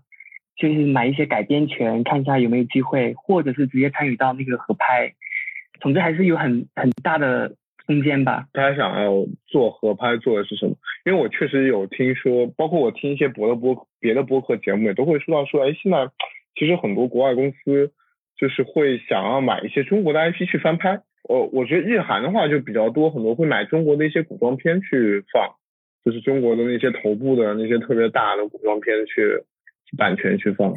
那你们要买是是买什么？他们前段时间呢，是因为了解到在土耳其那边有有几家电视台买了韩国的呃电视剧的版权，直接改编过来了，然后好像卖的还挺好的，收视率也不错，所以他们才想要说我们公司也可以接触一下，让我最近多看一下一些公司的呃 format，目前还在接触吧，看上去还挺悬的，就是很多故事要么就是太中国了，要么就是。太学美国了吧，太学美剧的拍法了，所以还在还在接触中，暂时还不知道有个什么样的结果。我插一个话题啊，因为我们讲到这个，就我很好奇，就是因为你们各自在各自的国际公司，你们会觉得就是说，现在中日韩，我们所谓传传统的就东北亚三个国家，就是就是你们的老板们对他各自的文化是怎么看的？就是因为比如像像。Cinema Guild 就一直是买红双秀吧，主要是演红双秀吧。我看一下好像也没有说别的韩国导演那么多。就这些老板们怎么看？就是这三个国家，日本当然可能相对封闭一点啊。我们公司大部分的员工还是接触的欧洲或者是西方国家的比较多。像东北亚，你要是具体到东北亚这边的话，接触下来的也就可能我的主管接触的比较多。他呢，他是马来西亚和德意的一个混血，所以。对东北亚其实了解也不太多。之前我们这个岗位呢，之前是有一个做有学过汉学背景的一个德国人做的，所以他可能了解会稍微多一点。再后来有一个华裔的移民二二代移民，一个也在做这个岗位，然后当时都没有真正的把电影啊或者是电视剧的跟呃放到欧洲来这边来做起来。因为说实在，我估计就特别是德国，我觉得德国可能都不太能看到中国电影。法国和在巴黎和纽约会好一点，因为我觉得还是有有相当部分的，我觉得是一些中国片在在在上映的。而且我看 Cinema Guild，像我觉得像。一直游到海水变蓝，包括你们买了王小帅的那个纪录片，我觉得其实这个可能连巴黎的很多公司都不会买。我们公司看的比较多的还是看每个导演，不太考虑到底是哪个国家地区，更多考虑是：哎，我们有一个好的电影来自于一个好的导演，然后之后我们再看，哦，这个是中国电影，这个是韩国电影，可能会从这个宣传角度会考虑说。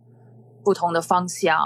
哎，其实我有点想问，就是静啊，我不知道美国他们那边有这种像发行文艺片这种基金的申请吗？就像法国的话，其实它有很多补助的。我们这边没有说这个国家文化部门整体的补助，但我们每年会看的补助比较多的是从不同国家的 institute，比如说我们新做的那个电影，嗯。The Girl and the Spider，它是我们可以申请到瑞士的，反正是有一个资金补助，算是一个文化补助，是跟加拿大的那个电影节、那个多伦多电影节有挂挂钩的这样。然后像每年年末的时候，像纽约的这个有几大电影节的这个小的电影节补助吧，算是也是跟一文艺片挂钩的，有一个叫 Cinema Eye Honors。然后还有这个 Independent Spirit Award，算纽约地区这样，但整体打的没有像欧洲那么多。然后更多情况下的补助都是看制片人，然后还有这个赞助找赞助这样。明白，所以其实，在某种程度上来说，你们选片其实会比在欧洲自由一点，因为自由，呃，因为欧洲他们那边选片的话，我知道是有很多，比如说他会考量，呃，我这个片是一个欧洲的国际的片子，然后我就可以申到，比如说 Media 有基金，然后 CNC 有基金。如果是一个纯的外国片的话，其实它能获得的基金是比较少的。我觉得这也是就是外国片，特别是中国的片，其实很。很少在法国的院线能看到的原因。现在中国和美国都是自由市场，我觉得欧洲现在有点比较像是计划经济。对对，就是靠政府扶持非常多。最后，在全世界输出文化的又是主要是以欧欧洲就又占了一个很大的比例，就是戛纳这样的电影节，都柏林这样的电影节，又是在做一个很，就是他一开始的那个选片，可能决定了我们后面这些人有没有饭吃。我这边没有什么了，就觉得特别有意思，能够听到不同国家，然后主要是不同地区，然后觉得这个流程更清晰的。之前我对。包括对法国的这个大学要教育的教育系统，包括电影方面也非常的就是困惑。然后，但听完大家讲，感觉稍微清晰一点，知道说不同的这个从这个制片角度来讲，像欧洲当然比较多。从就是你们这些公司来看是怎么样的这一个一个进展，然后再走到电影节这样，我觉得非常有意思。